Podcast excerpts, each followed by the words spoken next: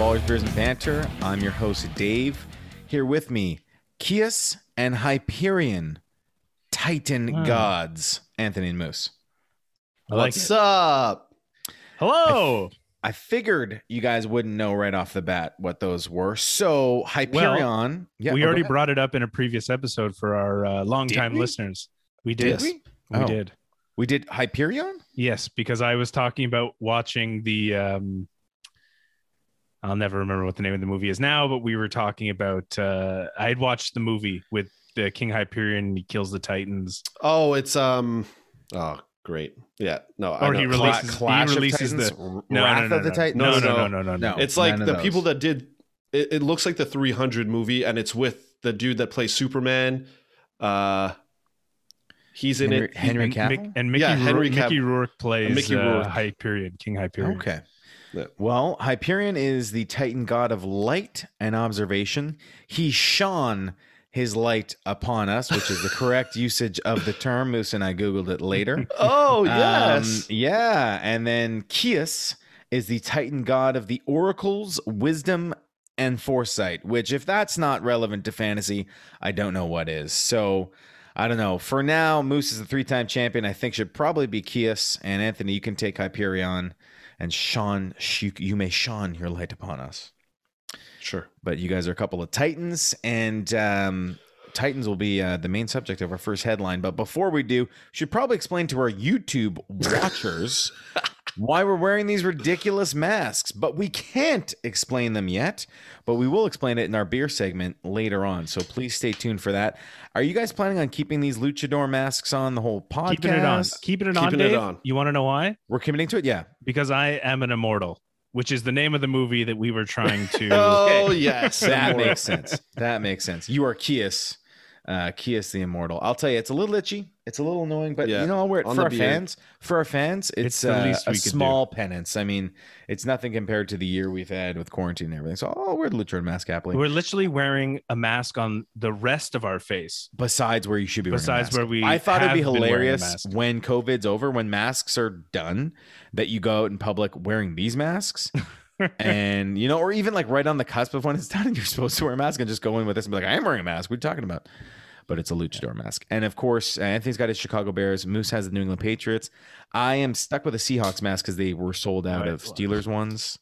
So, oh, there you go, Moose. Now you're you full. You're full. Ready, ready for has his- COVID and non-COVID. I think I yeah, Moose has his too. actual Patriots um, mask on. That's great.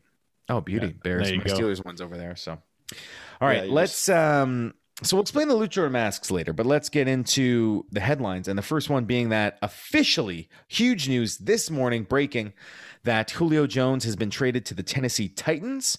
Um, and at first it was one of those today in these this day and age, guys, news breaks so quickly that it's like it's like, oh, he's traded. It's going to be official, but it's not official yet, guys.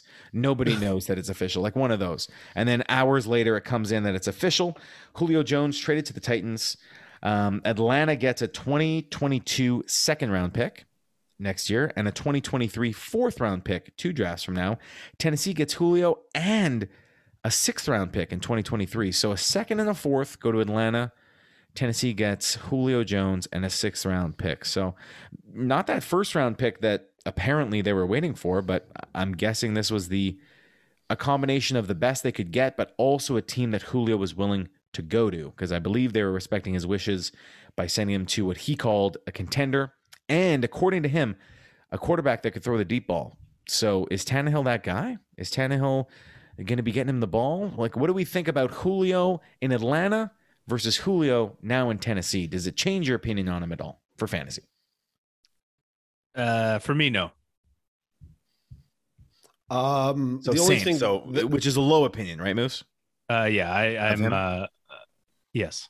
production wise I, I don't think like w- we talked a bit about this before i think regular football it's very good for him and very good for the titans okay I'm just messing with you. man. Sorry. um Go ahead. but for fantasy i think the only way that it would be advantageous for fantasy players is that he is the second guy they don't have to rely as much on him like atlanta did um, so then maybe he gets a little bit of a break, doesn't get as injured, but we'll have to see. Like we'll uh, We So, never know with him. Yeah. So I think he was already being he, we were already fading Julio a little bit. I think that's Right. also been reflected so far in his ADP on platforms. He's going like in the fourth round of redrafts. So I think to me it doesn't change that much for Julio. Um, He's still like you said, Anthony, dependent on injury and if he's playing. What do we see now? So for me, I was very high on AJ Brown, as many in the fantasy football community were, because he was he was literally the only receiver with Corey Davis gone, Jonnu Smith gone. He was solo, and people were getting really excited that for someone who's one of the most efficient receivers in football in terms of yards per catch, yards after the catch, if his targets were to go up, like he was going to see like 150 targets. Now with Julio there, it comes back down to reality. So me personally, I'm not going to drop AJ Brown like crazy, but to me he goes from being like a like a top five guy to a lower end wide receiver one. You guys, Moose and Anthony, were already kind of seeing him as a low end wide receiver one. Does he change at all for you, AJ Brown? No, No, I don't. I don't think so. I mean, I mean, it's gonna be. It's a really tough situation to predict, but uh, Yeah. I mean, But Julio Moose, Jones. you are you are but, but but look at how God Calvin of Ridley did. goddess, God, Titan Yeah. God of uh, Oracle's wisdom and foresight. So we're looking at you here. Yeah. So I mean, I I would think if anything, uh, AJ Brown might take a dip, but I don't. I don't honestly believe that. right. okay, and like Um, I just said, Calvin Ridley was productive with Julio there. Yeah. So in uh, that offense, yeah, you you have Yeah. to assume that AJ Brown is just because of youth is uh, a little bit stronger, probably a little bit faster. Mhm. Julio, on the other hand, is uh, you know he's an old dog who's gonna have to learn new tricks uh, on a new team, and uh, you know who knows. It, it could Yeah. be it could be tough. It, like the transition might not be. You know, like I'm seeing a lot of obviously. You know, uh, we've always said Julio Jones very talented, very talented wide receiver, but you know, like he's really adjusted to Atlanta. So now you go somewhere else, you know, and everybody's hyped like he's a rookie, but he's Yeah. not. You know, But that's the thing. right. Yeah. he's, you like know, he's AJ older Brown guy. is AJ Brown is still the future. So they're not gonna like I mean, AJ That's. Brown is the guy over there. So do you see this as a one A one B scenario, kind of like what it was in Atlanta last year, or is it more of a AJ Brown is the one, Julio is the two? I, I kind of see it like, uh, and this is unfortunate because I know he's super exciting, and I know this this like commentary won't go over well, but it's kind of like when like these teams bring in these older running backs, and people are like, yeah, he's getting another chance, and then it's like, well, he did okay. Yeah. It works You know, 50 like, 50. I don't like think it, it I mean, keep in mind, last year Ingram, was like, his first do well. Last year was crap his first non sensational right. year for fantasy. That was that was his first one of his career. Like he's been an absolute phenom so far. Yeah. But Okay. you know, like I said, he's he's he's getting older, and uh, like, what, do we have a age on him here? 30. I believe he's 30 or 31. Anthony, Yeah. if you can vet that. While I propose to you the next question. To me, now with AJ Brown, Julio Jones, Derrick Henry as the lead running back, I, to me, the biggest winner in this whole deal is Ryan Tannehill. So here 32. we here we 32 for Julio Jones. Thank you, Anthony. So here we have, yeah, he's getting up there. Here we have Ryan Tannehill, who has quietly been one of the best QBs over the past two seasons or two and a half since he took over for Mariota. And statistically, and he, I think, is easily a top 10 QB or top 12. Let's call him a let's call him a QB one in a traditional league. Easily a QB one that will not be drafted as a QB one this year. So if you're looking to employ the later quarterback strategy, I think Tannehill's easily a target. You can get him in the 10th round. Right now, you can get him in further than the 10th round right now. He'll probably go up with this Julio news. Yeah. But to me, he's the huge winner here. What uh, do you guys agree with me or, I, or disagree? well, no, 100% agree because if you consider that his receiving options last year were, you know, AJ Brown and, well, to be fair, Corey last year Corey Davis was a little bit good. better, but he's been pretty lackluster. Replace, like, I, you know, I would, Julio Jones, football wise, will probably do better than Corey Davis. Mhm. Um, so yeah, for Ryan Tannehill, I think it's a, he's uh, found himself in a great situation. Yeah, I mean, talk about yards after the catch. Julio and AJ Brown, like just give him the ball. And then Derrick Henry, what if you get a dump off to Derrick Henry and he goes 80 yards? Like Yeah. if you're Tannehill, you know, if you're if you're an owner, he doesn't have to be that good to get you crazy points next year. So Yeah. mark it down. He's someone I would target if you're employing the late quarterback strategy. Okay, now so that's Tennessee. we've covered that. Now, what about Atlanta? I want to talk Calvin Ridley. I want to talk Kyle Pitts and Matt Ryan. Okay, so Calvin Ridley, do we does this give him a bump without Julio because of a target increase and a volume increase, or a decrease because he was highly successful with Julio there to take away coverage? He, but he was also highly successful when Julio wasn't on the field. Okay, he was. So, so I, I would say things probably stay the same. And I would even go so far to say is to also look into guys like Russell Gage, who benefited with Julio Jones being out. Yeah, I saw a post from, I believe it was Bleacher Report. Um, it was either Bleacher Report or, or Pro Football uh, Talk, and it had Atlanta's new lineup without Julio, and it had Matt Ryan, um, Kyle Pitts, Calvin Ridley, and it had uh, Zaccheaus instead of uh, Russell Gage. And I was like, well, that's nice, but what about Russell Gage? He was like, he almost had a thousand yards last year. Come on, put some respect on the name. Anthony, what do you think of Russell Gage? You think he he moves up I mean, a notch? He was a he was a good uh, waiver wire pickup. Please, please of, gauge his performance. Oh, thank you.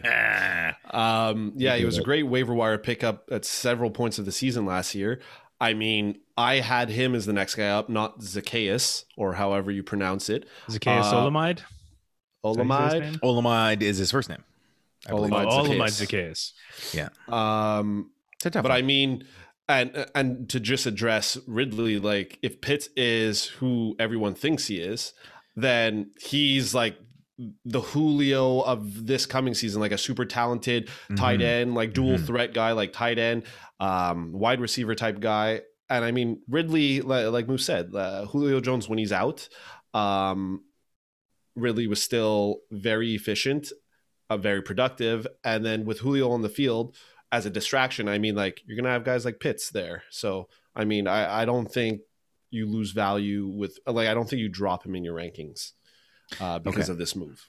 I, I, might, I even bump him up a little bit because I think his his tar- his volume is going to go up, and him with more volume is just scary because, um, he yeah, he's just a machine. So okay, fair enough. Now Matt Ryan, Anthony is a dynasty owner of Matt Ryan. Uh, and kind of relying on on him and for short-term success. Uh, yes, and Julio, and maybe Pitts and potentially Pitts. What are we thinking about Matt Ryan here? To me, he he he heavily relied on Julio Jones for his fantasy success.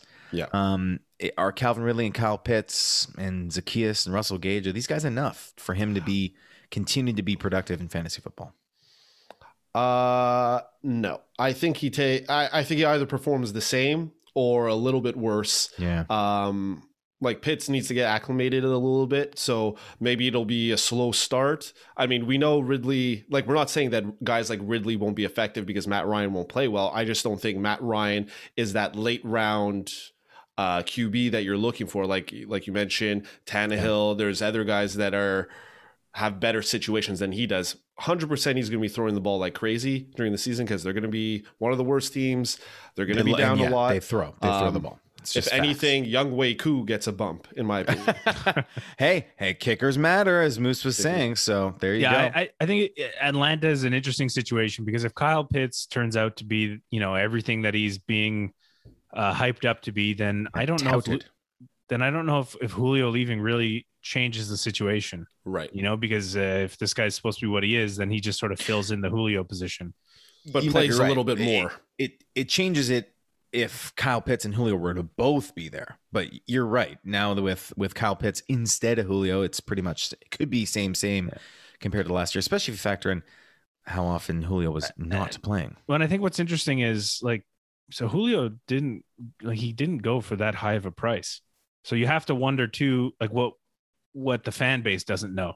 Like what do the you know what do the what did the two teams know that we don't know of why he went so low? Yeah, you know I mean? mean again, my guess is that they were respecting his wishes for, or I'm not even sure if he had no trade clause. I got to check into that, but respecting his wishes for where he wanted to go. Um, so they were kind of strapped in. And then, of course, when you know Shannon Sharpe called him on Undisputed live and said, "Hey, what's your deal?" And he's, "Are you staying in Atlanta?" He said, "I'm out of there." You kind of lose a little bit of leverage if you're the Atlanta Falcons when all other teams and the whole world knows Julio Jones is not staying in Atlanta why would we offer you a first round pick when we know you have to trade him? So mm-hmm. kind of put them in a in between a rock and a hard place. Guys, a potential dark horse winner in this is is Mike Davis. And I think as the starting running back for Atlanta, he was already in a good spot with basically virtually no competition except maybe this rookie Javian Hawkins. But now without Julio, if you're Matt Ryan and you're in a panic and your O line sucks and you're like, oh man, instead of hucking it up to Julio Jones, you might dump it off to Mike Davis. So I think it can't hurt Mike Davis. I don't think it gives him a huge bump, but it can't hurt him. Again, he's a he's a dark horse running back. You want a running back as a you want a starting running back that you can draft in like round seven or six or seven. He's right there. Good old Mike. Um, okay, guys. Is that it for Julio? Yeah, I think so. I think we covered it. I think we covered it. I'm loving these luchador masks. I'm feeling, you know, like in a fighting spirit here. Ready to rock. Um, Anthony, do you have news for us on Cam Newton's Bobo on his finger? Uh, What happened? um, well, let me pull it up because I didn't know you were. Uh, Gonna I Oh, would like. I would like to I- I take mean- this time. I'm going to sneak in a couple of non-football headlines. Okay. Uh, today is my uh, my mom and uh, my auntie Judith's birthdays. So uh, happy birthday to them. hold on. Hold on. Your mom and Aunt, and Aunt Judith are born on the same day? Same day. Wow. They're not sisters. They're unrelated, but uh, happy birthday. happy birthday to uh, Liz and Aunt Judith. That's fantastic. Yeah. Wow. Should we Yeah. sing happy birthday? Uh, no, I don't think luchador so. masks on? I, I- think she'd really I like don't- it. I think she'd really like it, Moose. I don't think it'll translate well into the podcast. Mm, okay. right, I have it here. So Thanks, Anthony. Cam Newton, the Athletic's, Jeff Howe reports Cam Newton injured his right hand during the Patriots' Friday OTAs and did not return to practice. Newton reportedly hit his throwing hand on another player's helmet during 11 on 11 drills. The Athletic's Jeff Howe said Newton kept checking for swelling near the knuckle on the base of his right index finger after suffering the injury. He threw one pass during the next period, then went to the trainers. Um, Howe said Mac Jones and Jarrett Stidham then rotated reps with the number one offense. Mm, how did they look? That's what everybody wants to know. I don't. I don't even Um, know if you said sit him on purpose, but I loved it. You did say sit 'em. Yeah. Well, I mean, Yeah, that, I mean, that's it's what we ingrained. call it's him. ingrained. It is. Um, what's not in the in that little news report is that that was Cam Newton's best thrown ball was the one where he his follow through got hit by messed up by the player's helmet. It actually helped him throw it straighter. Um, you you've neglected to mention that part, but that's okay. Um, all right, so that's it for headlines. So maybe Moose but he's is, fine. uh, Cam Newton's but- fine, right? Yeah, but I mean, if he continues to throw like crazy, like maybe uh, Moose's Mac Jones for this year might not sound so crazy. Uh, Mac Kinda Jones like has his- tons of opportunity to start because I mean Cam Newton, like already, uh, you know, the injuries are just going to start piling up. Uh, The guy is, uh, you know, he might have as much a chance as uh as uh Trey Lance with Jimmy Garoppolo. You might be right, Miss. I think he has more. The injury risk is uh, Yeah, he pretty Moose high. said with he had those guys. more. That's what the He did. He did. He did. Discussion was. All right, guys. I'm real excited for today's episode. I'm gonna open my beer without showing the can too much because we'll save that for later. Oh yeah, that's a great sound. Um, our main topic of today, if I may uh, lead us into it, is our consensus top 12 rankings as it stands right now on Sunday, June 6th, 2021. Um, pretty excited about this. I think consensus rankings are a great idea, whether it's for one podcast like ourselves, or if you're someone out there at home, if you can combine rankings from different places you trust, including yourself, it helps. It helps to relieve some of the innate biases you might have. Or if you're really too high on someone or really too low on someone, it kind of evens it out a little bit. Um, so it's a great exercise. Um, so for us, we're doing our top 12 overall um, rankings today, and I'm pretty pumped about it. You guys ready? Super ready. Super ready. Super ready, like a super luchador. All right. Well, kicking it off, number one overall, big surprise, nothing crazy. It's Christian McCaffrey. Uh, first overall, I believe he was first for both Moose and I, and for Anthony had him a little bit lower, but he's our consensus number one. What'd you have, Matt Anthony? Two. Okay. Number two. So not too low. Um, not much to talk about here, except that he, if he's healthy, he's clearly uh, the best fantasy option in the game. Are you worried about that part? The if he's healthy part. Uh, I mean, no, I think his value is too much to worry about it, but it is a concern. But I mean, I think honestly, where like we, it'll get explained as we move along, but I think the the top three or four guys, like if if injury is actually a concern for you, your next guy, it's going to be fine. Like it's not. Uh, I don't think it's the end of the world. It's yeah. The It's only great thing I'm worried about with McCaffrey is their use of him because we talked about it a little bit with Saquon, uh, Saquon Barkley the episode before that you're or two episodes before that you were happy with the news that they said that they're gonna um, have a less of A a workload, workload. for him. So, um, which is good for a guy that has had a serious injury. So hopefully that's the case. Um, they don't have Mike Davis there anymore, but They hopefully got that's Chuba Chuba Hubbard, the rookie, which I think who I think is very usable. But like Moose said, like a guy with this talent, and he's not an injury prone guy compared to like Julio Jones. So it's like you got to take him early. Well, yeah, I guess the issue was he had a lot of e- nagging injuries last year, like you know his ankle, Mhm. then his back, and then and they tried to bring him back, and yeah, yeah, they- you know, and he wants to play through it. So that's where those nagging injuries. That's where I think load management, as it's called in the NBA these days, um, I think is a great idea. Like why why run your guy into the ground if you want him to be successful for years to come? If you want to just be good right now this week, sure, have him run the ball forty. and this times. isn't the old NFL. Like there's a lot It's of not. Committees now. So Yeah, you're right. It's not the um, Emmitt Smith NFL. it's Right. the Eric Dickerson NFL. It's it's not that Yeah, anymore. I right. imagine. I imagine his usage gets dialed back, but it's still going to be fantastic usage. oh Yeah. for sure. And his uh, his efficiency, and he's just so good out of the backfield. He's talk about uh, what they're trying to do with Travis Etienne as a receiver running back. I mean, that's Christian McCaffrey right there. So he's our number one. Okay, our number two, pretty clear consensus as well, is Dalvin Cook. Uh, no surprise there as well. Um, did anybody have him number one overall? Anthony was he your number one? No. Nope. Um, but he's still pretty high in our rankings. Um, and talking about a guy who overcame injuries in his first couple of years and then had his first somewhat healthy year last year. I think he only missed one game and was absolutely phenomenal. Basically, if Kamara hadn't scored six touchdowns on Christmas, I think Dalvin Cook was in the lead, right? As the top running back. It was like they were neck and neck all year. Yeah, so that's it. What a Dalvin great Cook, Christmas. uh, you know, we that was a great Christmas for Moose. We see that as a uh, you know similar similar outcome for Dalvin Cook this year. As long as he's healthy, he should be absolutely phenomenal. Yeah, Yeah, absolutely. absolutely. I mean, Yeah. yeah, the uh, the old argument is that Justin Jefferson's going to take away, blah blah blah. But uh, I just don't think that's the case. I mean, Min- Minnesota just loves running Dalvin Cook. Like it's always going to be Dalvin Cook first. What a Yeah, nuanced I'm- argument that was, Moose. Blah blah blah. Blah, Justin blah, blah. Jefferson. Blah blah blah. Blah blah blah. Yeah, their team But hasn't really serious. changed. It's the, pretty much the same roster, except Jefferson will start the season uh, instead of like only picking up what instead four of games in. instead of zero points the first two weeks, and then Yeah, exactly. people So- drop them. So Yeah, you have yeah, nothing yeah, to worry yeah. about with Cook. Yeah, I think Cook's going to be a, a beast. Man, he's so good. All right, moving right along then. On third on our list of consensus rankings is Alvin Kamara. Um, some might uh, uh, some might find that surprising. Some might not. Um, Anthony's one of those who would not, because Anthony had him first overall on his list. Anthony, why are you so high on Kamara?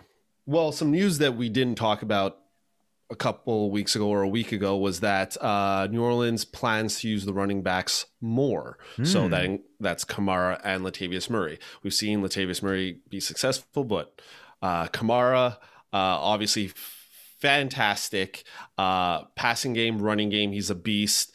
Um, I mean, I just think with their QB situation that he's just he's going to be as dominating as he's always been. So I don't think he loses value because of the change at quarterback. I just feel like it'll stay the same or get better based on the news that we hear coming out of camp. So, and if you've seen his training videos too, oh, the man's a beast, He's a crazy talent. freak of nature. Moose, are you concerned? So Anthony's not worried about it. Some people in the fantasy community are concerned that Alvin Kamara relied a lot in his fantasy production, not his talent or his real football production, but his fantasy production on catching passes out of the backfield or dump offs from Drew Brees, which he would like take for 85 yards to the house. Are you concerned about that? No, I'm not concerned about that at all. Actually, I was going to say I agree with Anthony. I think Alvin Kamara, you, you could put him at number one. Like I, I'm not totally opposed to that at all. Like I said, I think McCaffrey, Cook, Kamara, like It's preference you could, at you that could, point. yeah, you could juggle those three around and whatever, it's fine. Yeah. And and I think, I think, actually, I mean, if I was Sean Payton, I'd be saying, hey, Jameis, listen, if you're looking downfield, you think you're going to throw an interception, dump it off to Kamara. you know, and I think that's the, you know, we plan on using our run, Please, Jameis, we, we, we, we plan on using our running backs more is we're going to be dumping it off quite a bit because you know if if Jameis is Yes, the Jameis or- of past, you know, Yeah, or even, you know, let's think about this. Who are the best weapons on New Orleans? Michael Thomas, Alvin Kamara, right? Like, and Yeah. Alvin Kamara is probably the best weapon. Like, they don't have a lot of depth at receiver, so and I wouldn't even say that. I would say Alvin Kamara is first. and then Michael Thomas. yeah, yeah, exactly. You're Yeah, right. yeah. I should have said it in that say. order. You're absolutely right. So, the, Sean Sean Payton's not an idiot. He's going to find ways to get Kamara the ball. It might not be dump offs or unscripted plays. It might be scripted plays where they they work a way to get Kamara the ball. So I think you're right. And listen, guys, I've been doing a lot of mock drafts recently, and people get up in arms about your first pick. If you have one of the first three, four picks in the draft, they're like, "Oh my gosh, you take you don't take Christian McCaffrey first overall." They're like, "Oh my gosh, you're taking Alvin Kamara there. You're taking Saquon there." It's like, yeah, guys, relax. Like, you know, everybody took Christian McCaffrey and Saquon Barkley one and two last year, and then they got hurt. And uh, the best overall running backs were Dalvin Cook and Alvin Kamara. So, yeah, it, you never know what's going to happen. Any one of those guys could be the number one running back, and whoever you want to take, you take them. you don't even need them to be the number one running back. No, you just need to. Yeah, you're right. You need them. Their production, very their production is very similar, and they're going to get you what you need to win that week. Exactly. To me, it's who would you take in the first round? Who do you want to take? And take that person. All right, so that's Super Kamara. Moving along to number four on our list, Derrick Henry, who is now teammates with Julio Jones, amongst others. He's he's our fourth overall, and we all had him at fourth. Funny because I feel like he's the he's kind of he just slots into that fourth spot so nicely in people's rankings because he doesn't catch a lot of passes. So again, we should have mentioned but we're doing our consensus rankings based off of half PPR leagues. Right. Um, you know, standard 12 team half PPR leagues. So in a standard league, Derrick Henry might, might be number one overall um, as far as running backs go. But, you know, in a half PPR league, he doesn't catch so many passes, but he's still pretty safe at number four. Uh, what do you guys think? But they said they're going to start throwing to him more. Ooh. They did say Well, that. We that's did uh, that's bring that up. debatable because uh, That was before thought they they were- Jones. they were Yeah. grooming uh, Darrynton Evans up for uh, for some pass catching. I know they want him to catch more balls. I don't know how many more, but uh I mean, so he instead did, of he- two, four. Yeah, that's it. literally double his production. but Hey, I don't think it matters because I, you know, off the top of my head, because I don't have it right in front of me right now. But Derrick Henry had touched the ball. I think he rushed the ball 365 times last year, somewhere in that range, which is like almost twice as much as half the starting running backs in the league. He he he gets so many rush attempts, so it doesn't really matter. It's he's going to be fine, and don't panic if he's not good right away because he seems to get better as the season goes on. yeah. Um, Even in thing. games, he's always like a bottom half type guy. It's yeah, like everyone slows down because I- you know why? Because you're okay tackling him in the first quarter because you're you're fresh, you're energized, you get there quick enough, and you, you hammer him. But then after a while, you're like, oh man, I don't want to tackle this guy anymore. and after the season goes on, you're like, oh man, like I don't get like these guys who get paid millions of dollars are like, I don't get paid enough to to put my life on the line to tackle this guy. He is a monster. Stiff arm So- to death. Exactly. To get embarrassed. So Derrick Henry is a, a smash uh, pick early on, I believe. Uh, all running backs so far, and that trend continues and will continue for us in our consensus rankings as we move to number five. And our fifth on our list is Saquon Barkley, uh, fifth overall. Uh, probably someone who's faded slightly just because of the risk of, of re injury with his repaired knee. I believe I had him third overall. Uh, and I was the highest amongst us, but uh, I have to I have to put my faith in him because I'm relying on him in our dynasty league. Good old Saquon. Are you guys worried at all about the risk of re-injury to the knee? Is this where you start to get in that territory where you're like, "Eh, I don't know, I might veer somewhere else? I think so. The team the team's already come out and said it. Yep. I mean, they're not confident in the health of his knee. They literally said we have to load manage right off the bat. That's Yeah. that's that's where we're at right now. So you know, I think when he's on the field, he he's he's going to produce. But I mean, I don't know. Like again, let's look at two above, two under. I think I'd I'd rather take you know some of the other people on this list than Yeah. than risk it with Saquon Barkley. In in I think in it was redraft. Dave's numbers that raised them in our in in our consensus rankings. Oh, certainly, I'm the highest on him. I You To had him me- at so- third. yeah, I had him at third. So you had him noticed above Kamara. absolutely, Oof, absolutely. Ooh. absolutely. Um, I think Saquon Barkley, when healthy, is potentially the most talented running back in the league. Um, you know, second Eh. to maybe Christian McCaffrey. Um, and sure, Kamara. Um, and listen, we've seen in today's day and age, we've seen people bounce back very successfully from these types of injuries. Uh, Point exhibit A is Dalvin Cook, who Mhm. had crazy issues with with his knee, um, and bounced back and was after surgery and was was more than okay, right? And to me, if you factor in Saquon Barkley, the athlete that he is, um, and the fact that he came back from a high ankle sprain after like two weeks when it's supposed to be like six, um, I'm confident that he'll he'll return to health. He it might be a slower start to start the season, but uh, I think again, if he's healthy, the the risk reward there is huge. I mean, to Yeah. me, similar to Christian McCaffrey. Uh, but he, so here's here's the thing is uh, outside of redraft, like if you're in a keeper or something like that, go for it. But I think if you're if you're redraft, let somebody else take him this year. Let's see if he's healthy. And You can take Yeah. him next year. You know if he's uh, if he's all guns a blazing again. But I think uh, you know maybe we got to wait and see uh, see how that knee healed up. Yeah. Okay, fair enough. So you might then take one of these next running backs on our list. Uh, the next of which is Aaron Jones, sitting at number six overall. Um, I like I'd like that Aaron Jones earned himself the sixth spot on our list, guys. Like I, I'm I'm proud of that. Um, I don't know who had him the, the highest here, but um, I think I did.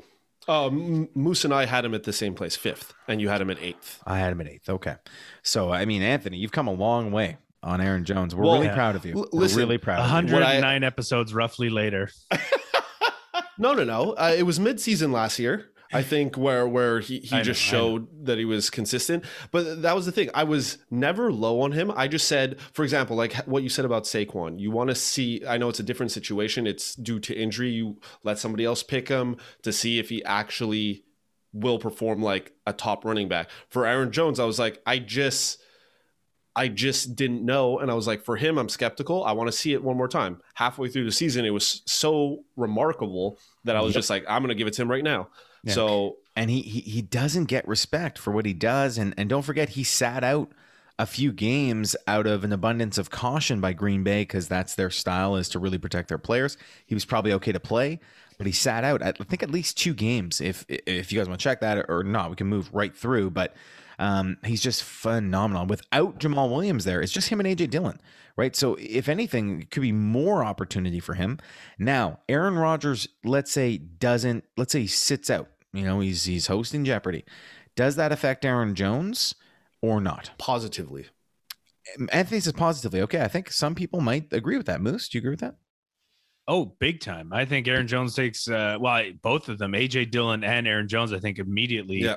Get uh, a huge consideration because, I mean, I don't know if you guys saw the clip today. but I think one of you sent it to me of Jordan Love missing the pass. Yeah. Or, no, he got it. He got it. But they were saying like he he threw like a dump off into a target bin, and it was like, oh my god, he's doing amazing. No, no, no, no, no. He missed He the target missed it. and it bounced missed it, off it something bounced- and yeah. went Oh, it in. Bounce and went in Yeah, the like target. he missed- Thank he you. missed completely. Now I get the clip. He Yeah. missed completely an easy dump off, and it bounced and then went in, and uh, it was a fake Yeah, celebration. Okay. basically, he couldn't throw the ball while moving. It is what it appeared. Yeah. So, um, so yeah, so I think immediately the running backs get a, uh, you know, like we said, if you have no one to throw to, then you're, and we know that the receiving corps in Green Bay is already pretty dismal. Um, I mean, uh, MVS, you know, got a little bit better last season. He caught a few Right. more balls, but, and that's from Aaron Rodgers throwing it. So if he's getting Yes. wonky passes, I mean, Now, my only now normally I would agree 100% with this take, and at first I did think, yeah, okay, if Aaron Rodgers is not there, Aaron Jones is a smash play. Except if the quarterback play is so bad that they're they can't sustain drives whatsoever. Like in like embarrassingly can't sustain drive. Like let's say mm-hmm. Jordan Love is a bust, they put Blake Bortles in, and we're talking like they're not getting anything going. Do you think it'll still be okay just with check downs and volume? Well, Or- Bortles you have had to assume, you have- yeah, you have to assume that Blake Bortles will. I mean, we know that Blake Bortles can drive a team or could. Let's say could. We know he could. Yes. You know, so I think if Blake Bortles is a quarterback, I think the running, you know, he'll be able to make passes. Davante Adams run game will work. You know, Okay. But I can't imagine Jordan Love's that bad. Like I'm sure that one Right. clip was a Good a enough one, to be good a enough to be thing. better it happened a one Bortles. time in practice. you My, know? I mean, like if Dave could believe that Herbert is nobody, then I mean, Then we could believe that Jordan Love is a somebody is the is somebody. is startable. I never And- said Herbert's a nobody. I did say that I didn't think he would start last year, and that we shouldn't put him as a sleeper though, which was big mistake. Um, Moose could look like a genius. I mean, he already has He- enough. uh, he already looks like a genius. enough. I didn't. I didn't have to look like a genius. I was a genius. Yeah, yeah, he is. Not, well, not a genius. You are Coeus, the Titan, the Titan God of the Oracle's wisdom and foresight. There you go. Yeah. All right. Moving along, uh, Coeus and Hyperion, if you will, to um, seventh on our list. We're past halfway, guys. And seventh under consensus rankings. Again, we are running back heavy kind of podcast here. So we're going Jonathan Taylor uh, on our list. And that might be maybe only my fault. I don't know. We'll have to check because I have Jonathan Taylor pretty high. I am very big on JTT, which is Jonathan Taylor touchdown, um, Tutty machine in the second half of the year. Um, the only concern with Jonathan Taylor this year, I mean, there's new quarterback Carson Wentz. I think that's fine. Marlon Mack is back from injury from his Achilles heel. Um, I'm No, not he's, too he's, concerned. He's re-injured. and Yeah, he's re-injured it. He did re-injure it. Um, so I'm not too concerned with Marlon Mack. Um, you know, it's just pretty much Jonathan Taylor, Marlon Mack, Nyheim Hines. I think Taylor, we saw kind of they finally started using him in the second half of the year as the workhorse running back. Um, I think if he gets that or close to that for the whole year, he, he's going to be a great play. Um, he's he's a beast. He's a beast. Not much not much else to say, guys. I think he's a he's a good pick later on. He he's one of those guys who could finish as a top uh, Yeah, three sure. running back in the league for sure. Um, anything else on JTT and the Colts? Such a good O line too. I think I think the Colts is a team to watch. I mean, Yep. you know, they've they went out and got Carson Wentz. You have to imagine that they want to get a pass game going as well. I mean, they had dump off Rivers last year. Um, you know, and I, and I think, you know, Parris Campbell, he's a, he's a guy to watch. Like when he when he did play in the first three weeks, he looked amazing. You know, the the pass game that it, it seemed that they were trying to get going was going, and then he unfortunately got injured. Uh, Michael Pittman as well. You know, they drafted him to be a receiver. So it should be interesting, but you know, that might just open up more things for Jonathan Taylor as well. I agree, hundred percent. And don't forget, they have a tremendous O line and a great defense. So it bodes well. And he was their red zone guy last year. It's all up for Jonathan Taylor, as it could be for this next one on our list, which is number eight overall, Nick Chubb, who I describe as the kind of shorter Derrick Henry or the poor man's Derrick Henry or Derrick Henry who happens to have a really capable backup running back in Kareem Hunt. But Nick Chubb statistically is as good a runner if you look at the analytics as Derrick Henry. Um, he just happened to have been injured for half the year last year. Um, and I, I love it when he wears no sleeves in the cold in the winter and he's just running through dudes. Uh, Nick beast. Chubb's a beast. Um, how do you guys feel about Nick Chubb as our eighth overall? I love it. I think that's a perfect spot for Nick Chubb. I think he's he's someone who gets overlooked uh, every season. Yeah. Yep. And to me, Kareem Hunt, like he was successful with Kareem Hunt in the lineup. Yeah. And I think that's about as good as we can see Kareem Hunt do as the backup running back. Kareem Hunt was vulturing TDs left, right, and center last year. Um, and I, I see Kareem Hunt getting fewer TDs this year. Um, so I'm I'm very very big on on Kareem Hunt. Uh, sorry, on uh, Nick Chubb, and uh, I think he's going to be a great play this year. And what if what if Kareem Hunt's the one who gets injured this year? Holy smokes! And you're talking about all that all that work for Holy Nick Chubb. smokes. I know. And get this, I think the Cleveland Browns are going to win their division this year. I think they're going to be. I called them to make the playoffs last year. I'm calling them to win the division this year against my Pittsburgh Steelers, against the Baltimore Ravens. I think they are the dark horse in that in that division. I think they're going to be winning in a lot of games, and they're just going to want to run the ball in the uh, second half to run out the clock. And that's Nick Chubb time. That all counts for fantasy. Yep. All right, beauty. Um, guys, we're moving on to my favorite on this list, which is number nine in our consensus. Um, it is not a running back. Um, finally, at number nine, nor is it a wide receiver. What's that? Not a running back or a wide receiver? Wide receiver? You're right because it's Travis Kelce, tight end extraordinaire of the Kansas City Chiefs, coming in at number nine, coming in hot at number nine. And you know what? I am so proud to put him before the wide receivers here. I have him right before the wide receivers. You guys have him. Does anyone have a wide receiver before him? Nope. or is it all running backs before him for you guys? I, I, don't, I don't think I have him before my wide receivers. No, you don't. I don't think so. Uh, I think you had him at ten. I think you had him at ten overall. Moose. You might have had one or two wide receivers ahead of him, Davante Adams and Tyreek Hill Ahead of Travis and, Kelce. and Hopkins. and Hot. Oh, he's got three, three ahead. Okay. But that surprises me because you're you're big on swooping up the t- the the the tight ends or getting them early to own that position. And there's a player we'll talk about after, literally the next posi- the next rank. But uh, you know what? I'm gonna bring it up. Um, you had Davante Adams. You had Davante Adams ahead of him, and we have Davante Adams at tenth. Um, I dropped Davante Adams because of the Jordan Love situation. I know, but we ha- the thing is We- like you have to assume the best case scenarios. I mean, obviously, if uh, Aaron, I'm not assuming Aaron- the worst. I'm taking the news right now as it is. It doesn't seem positive for Aaron Rodgers, so that's how I'm evaluating it. I can give him a bump later. Yeah, I mean, if if Jordan, I ranked Davante Adams as as is with Aaron Rodgers there, and I still have Kelce ahead of him. If Jordan loves the quarterback, I might drop Davante Adams to like sixth overall as a wide receiver. Like I might I might put several people ahead of him. Like I'm But, not confident but I all. believe Moose has convinced you and I Yeah, to raise value on tight ends, especially Travis Kelce. Because Yes. how often do we speak? This guy's so pretty much done his guaranteed job 12 so well that we we've exaggerated our uh, value on Travis Kelce. Listen, I believe if you if you go back to last year, where Travis Kelce should have been drafted was about ninth or tenth overall, and he would have brought that's perfect for his value. Um, He was able. Most people got him in the second round last year, which returned crazy value for them, seeing as how he would have finished as I don't know the wide receiver eight or nine on the year if he was a wide receiver. Um, I see nothing changing this year, barring injury. I think he's going to be as good. Um, you know, it's always hard to repeat record breaking numbers in terms of yardage and, and receptions like that. But I think he'll be right up there, if not if not improve on last year. So yeah, I see no reason taking Kelce as a late first round pick. Right. And I look at it as if like we have him so we have him at nine. So I look at it as if uh if you're in a 10 team league, like your 10th pick, um you gotta take an, a tight and You got two picks in a row, and then Well, hold on. Are you ruining the segment for later? We're going to talk about this in the segment later, right? anyways. But I, I'm saying I'm saying in a 10 or 12 get ahead of team. That's how I would. I'm saying how I assess my Yeah. ranking of him. That you really want to get him because of what Moose said. You want to get him at the end of the first round. So whether you're 10, 12, 14, like if he, if he's there, if you're a 14 team league, if he's it's there, you're a 12 team. Like you gotta grab him right at the end.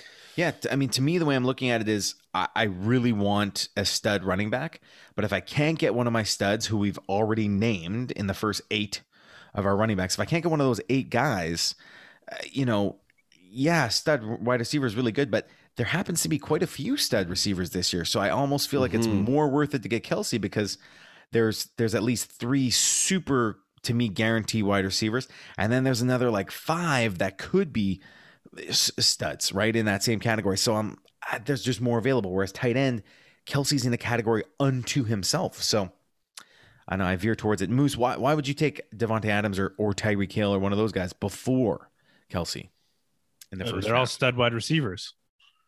Uh, you know, I so you yeah. don't believe like a, a DK Metcalf, an AJ Brown, a Calvin Ridley later in the second round could could do that? Could could do what one of those guys could do for you in the first round? yeah, they could. Okay. But uh, but but I don't think that's the question. I think the question is, um, if he's picking those guys ahead of Kelce, so you miss out on Kelce. Are you thinking with the mindset that you'll be able to get a Kittle or a Waller later?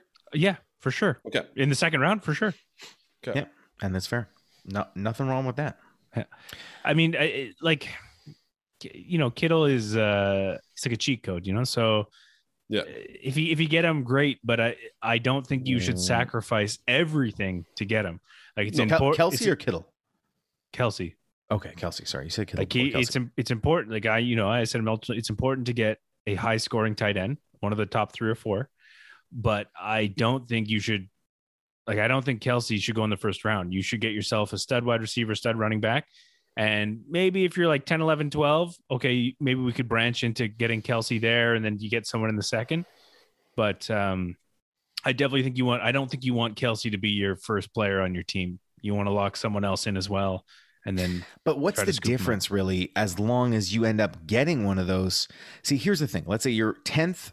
We'll talk about it later, I guess. We'll talk about this later. We'll talk about Yep. it later. it really All right. depends on your draft position. it does depend on your draft position. All right. Um, that's number nine on the list. Travis Kelce. Moving on. We got three left. They all happen to be wide receivers. Finally, our stud wide receivers make an appearance. And first among those uh, is Davante Adams at 10th overall. The aforementioned Davante Adams. So, um, you know, uh, let's talk about. So he's he's an absolute phenom. He's the number one wide receiver on his team, clear and above the only real target besides maybe Robert Tonyan. Throw in a, a few catches for Allen Lazard and MVS here or there. With Rodgers there, clearly, you know, the best wide receiver overall. Um, without Rodgers, where do we where do we rank him, or where would you rank him without Rodgers? Um, I had him like uh, like I mentioned before. I had him out of all the top wide receivers. I think I dropped him just behind Hill, and I think I just dropped him behind Hill. Just Hill. Tyreek So Hill. he Yeah. goes from So- above Hill to below Hill. Well, like I, like we, we spoke about this before that we believe that um that he's the type of receiver with any QB that if the QB is competent enough to throw the ball like if Jordan Love is this bad maybe there's the issue but I'm I'm thinking as if Jordan Love is okay or um Bortles is okay we've seen teams like the Bears which we used as a comparison last time that Allen Robinson is still very effective. So to me, if kind of like how we said about Saquon, if you're deciding between two guys, like I guess in reality you can't go wrong with either. But I would Mhm. rather take the shot on Tyreek Hill over Davante Adams. Mhm. That's it. I, I know we joke about Jordan Love, you know, uh, not doing so well in practice, blah blah blah. But there's no way that you know he he was drafted and he's that bad. Like he's got to be half decent. And I think Yeah. a half decent quarterback uh, with a very talented wide receiver, it, Right. it'll be fine. Yeah, I mean, like you'd figure he, he's he's open on a lot of his passes, right? Yeah. He's not like, Yeah. except when he's double covered, but even then he's sometimes open. So, um, I'm I'm trying to think of stud wide receivers in the past with terrible quarterbacks. So like worst case scenario and how good they could be. The only one that comes to mind is like Allen Robinson for every season of his career, back when he had Blake Bortles in Jacksonville, or when he had Mitch Trubisky, Nick Foles in Chicago. Very, very productive. Um, I don't know who else would fall in that category. Like I don't know. Like I mean, Odell Beckham Jr. with Eli Manning. Like Eli Manning was pretty good. Um, I don't know. Uh, Keenan that, that applies because Eli, Eli overthrew like uh, OBJ could have been a lot better in New York, but Eli Right. overthrew him a ton. right? maybe I don't know how how you guys view Cousins. Like he, Yeah, Cousins and Jefferson. You know, or like I mean, he's yeah. able to make two wide receivers be in the top like 15. I mean, Yeah, so we just need love to, to have one. yeah. All right. Well, Davante Adams, hopefully Rodgers is there and it just answers all those questions for us. If he's not there, then you might consider taking this next guy on the list, which is, of course, Tyreek Hill. Cheetah. They don't name you Cheetah um, in a league built on speed for nothing. Um, he is absolutely just. Uh, he's he's a highlight reel waiting to happen. He's a cheat code. He's a machine, and he happens to have the best quarterback um, in the league and potentially one of the best. The the next goat they call him Patrick Mahomes throwing him the ball.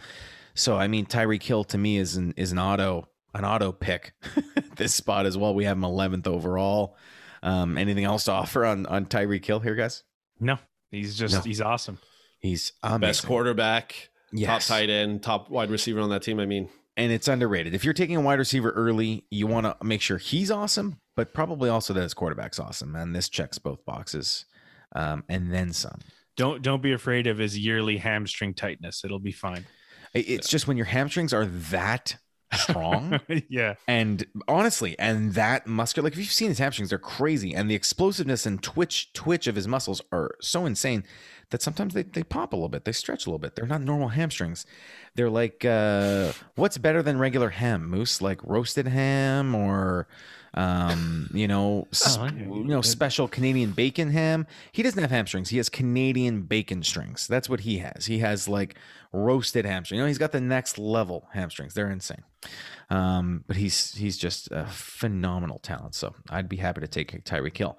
So you want a stud quarter, a stud receiver, and a stud quarterback throwing the ball? Well, then I think this next person also checks those things off the list. And he is the last person in our consensus rankings, and that's Stefon Diggs, who I will point out again that Moose correctly predicted would be a breakout stud last year. I think uh, I Well, uh, no, no, no, no, no. He he already broke out in Minnesota. no no, but- but you you were hot. You said he would be a top receiver this year. Yeah. And you were correct. I think I had him as a tw- as twenty first overall. I thought he'd be the same as he was in Minnesota. It's where he was about. Um, he ended up being the th- second or third receiver overall last year, and he's got Josh Allen um, throwing him the ball. So twelfth overall. How do we feel about Diggs this year? Do we see a regression? Anything change? Or the Emmanuel Sanders there, or anything different? Or we think same same? I think I think probably a lot of the same. I don't think Emmanuel Sanders is going to take away that much. Mm-hmm. Uh, They lost John Brown. So it's to me, it's like Emmanuel Sanders comes in instead of John Brown. They got Gabe Davis, got Cole Beasley. I think their their line only got better. Their O line and their D line is what they they shored up this year in the draft. And Josh Allen took, And the- took leaps and bounds forward last year. and the running backs, uh, the running backs are nothing to write home about. So you imagine are they're, they're still going pass heavy. They are not. You certainly wouldn't email home about the running backs. You might write a letter home. Maybe not. You, you certainly wouldn't. Definitely not writing home. a letter. You might type up a little text message, but maybe you're not maybe a text message home like hey did you see what zack moss did no cool it wasn't that great yeah yeah so i think stefon diggs is a safe bet there i think i really like those three as the top uh, three wide receivers to round out our consensus 12 so to recap our top 12 consensus rankings as it stands right now in june goes first overall christian mccaffrey at number two dalvin cook number three alvin kamara number four Derrick henry Number five, Saquon Barkley. Number six, Aaron, Mr. Elite Jones. Number seven, Jonathan Taylor touchdown. Number eight, Nick Chubb. Number nine, Travis Kelce. Number 10, Davante Adams. Number 11, Tyreek Hamstring Hill or Canadian Bacon String Hill. I like that. And rounding out the top 12 is Stefon Diggs. That's our top 12, guys. I'm happy about that. I like it. We'll see if it changes at all between uh, now and actual draft season. But we want you guys, our listeners, to be prepared, and you got to start prepping. Who knows when your draft is? I don't know, but uh, some people draft in June. I want you guys to start be prepared. So we're going to round out our top 24 rankings next episode. So please stay tuned for that. Um, but right now, we're going to move into our next segment. Anthony, why don't you hit us with the next segment, which is a classic. They Reddit. Luchador edition.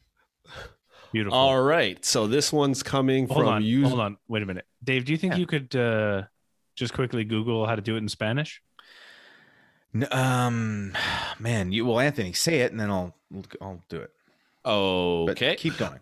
Um, this is coming from user two guitars, one bass. Um, Aaron Jones or Kelsey at the two three spot in 10 man full PPR. Say you're the seventh pick and grab Zeke in the first.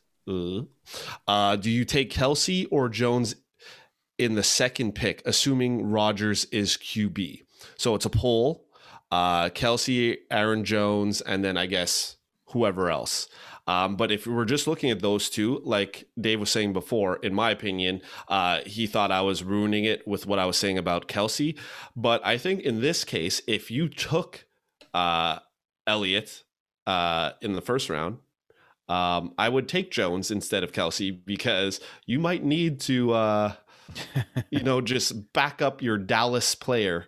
But um, I mean, from what we said in in our top twelve, you would take Kelce here because um, he's he's in the seventh draft position. yes. So set In a so the 10 third team league. in a oh, in ten a, team in a league. ten team. Yes, Um, he took Elliott before Aaron Jones. So Aaron Jones, hundred percent with this question is not going to you- be yes, available. you have to take Kelce. yeah, you have to take Kelce Yes. because Jones won't be there. So I voted. No, but you have Kel- to take Kelce because uh, Zeke. You need to cover the point. Like Zeke's, I don't think Zeke's going to have a big season, so you got to cover the loss that you've incurred on yourself in the first round. Okay, well but then to me, you would cover the loss with ins- Aaron Jones. Yeah, instead of taking Zeke, who else could he take at that? Aaron spot? Jones averaged bet more than Kelce. Kelce so let's assume, 12. Let's assume Yeah. the first six off the board are McCaffrey, Cook, Kamara, Henry, Barkley. Those five, and then he's saying Jones is available instead of Zeke. So let's say it's Jonathan Taylor who's sixth. Okay, so I mean, there's Chubb, there's Jones, there's Zeke, there's Kelce. Who, Mhm. who do you take in that situation? You take Kelce. Okay, so you would take Kelce seventh overall. No, No, you said he'd you're already figuring taken out the Zeke. second round, third. Okay, He Oh, took okay. Zeke at seventh. And then he's saying, do you take Kelce or Jones? We establish that Jones 100% won't be available because Jones should be higher than Elliott. But Moose is talking about covering points. So I agree with the Kelce thing, but let's say for some reason Jones becomes So- available. In that case, or Uh, any other running back. Because Kelce, we said, averages 12. If you want to cover the points from Elliott, you need a running back or a receiver No, that doubles that. no, no? you cover it with the tight end position.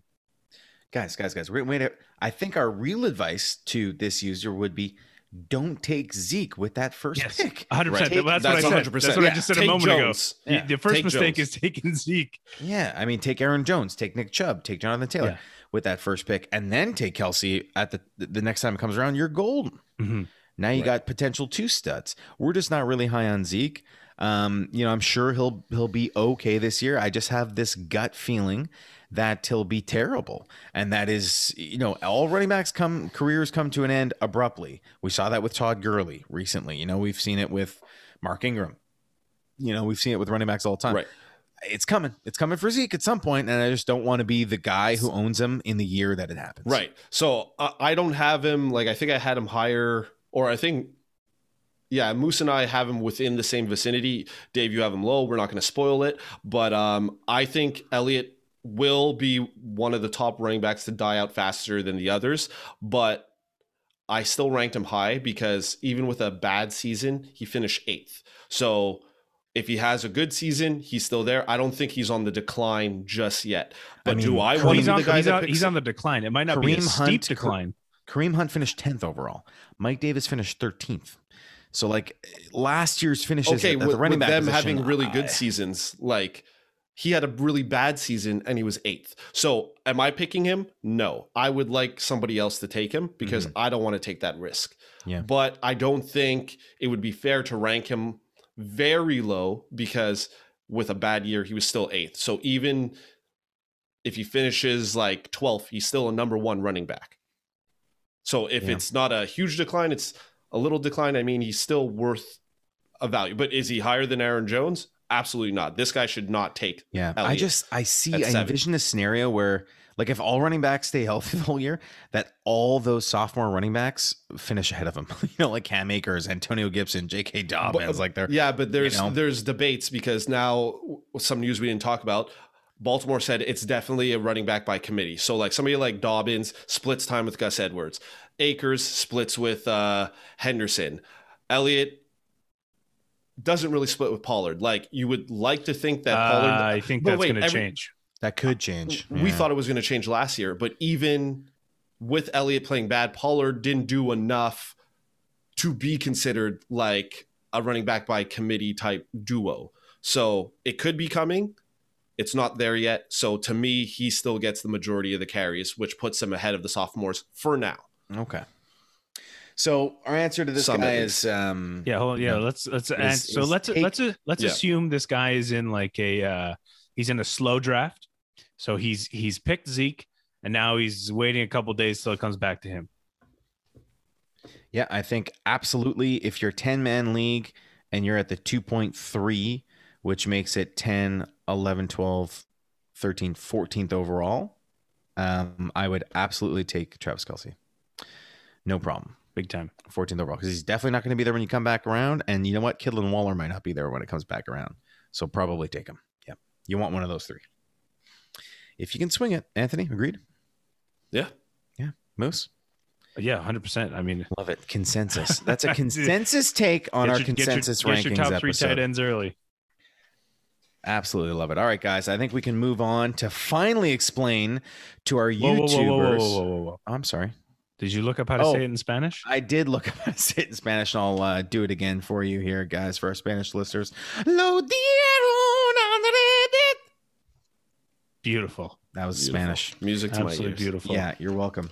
Uh, not sure if I pronounced that correctly at all, but anyone who knows Spanish can uh, fill it in.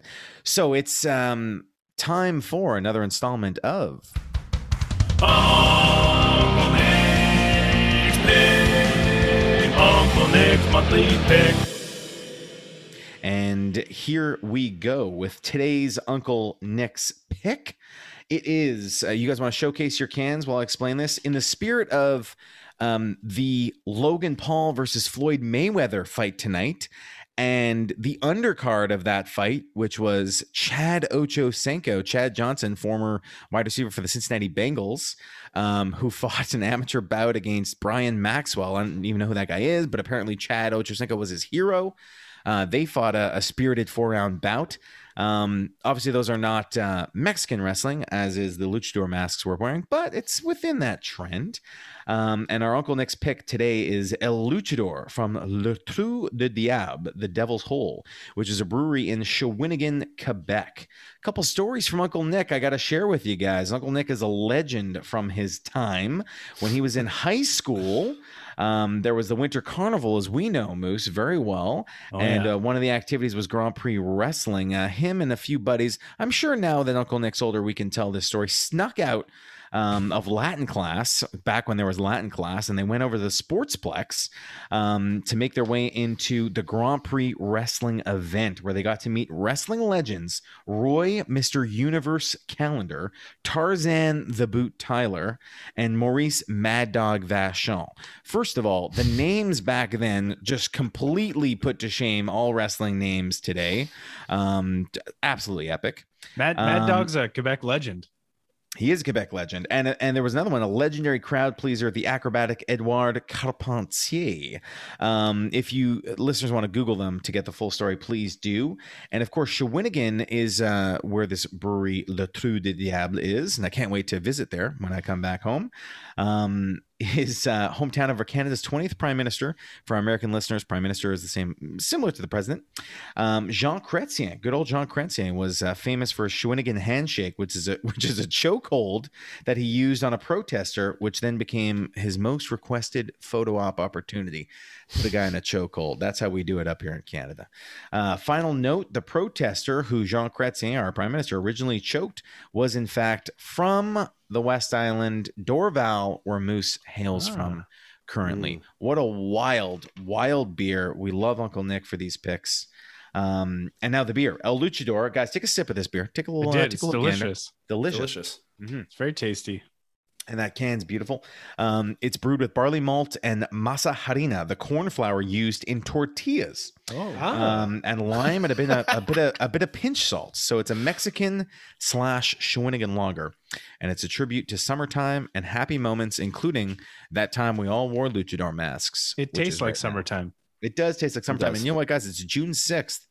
Summer, summer, summertime. Reminds me of that Will Smith song. Love it. Um, it is a little itchy though, the mask. I can't wait to get it off. But I, Yeah, I but it's I a little look hot. forward. I look forward to finishing the beer, but uh, can't wait to get this mask. Mine's all done. Any words of wisdom, gentlemen, before we part ways from our great Titan gods, Coeus, the god of oracles, wisdom, and foresight, Moose, and Hyperion, god of light and observation. Um, yeah. Well, if I'm uh, the guy to uh, god of light and observation, No, you're the uh, other one. What's the other one? You're- Insight, oracles, Oh. wisdom, and foresight. Oh, yeah. Uh, Uh, the waiver calm down, wire Dave. master, three-time Yeah, champion. you're getting a little aggressive. Um, Maybe it's the mask. yeah. Always, uh, always listen to your gut. You're, you let your gut guide you. Let your gut guide you. I like Put it. put your best gut forward. Ah, Put your put your best gut forward, especially if you're in a luchador boxing match, wrestling match, Yeah. and uh, especially especially when you're drinking beers. Put your guess best gut forward. All right. Don't forget to hit us up on 3B Fantasy Pod at gmail.com, Twitter, Facebook, Instagram, and uh, YouTube, Ballers, Beers, and Banter. If you're not already subscribed, get up there and subscribe to us and come check us out with these crazy masks. As always, thanks for listening. See you next time. ciao.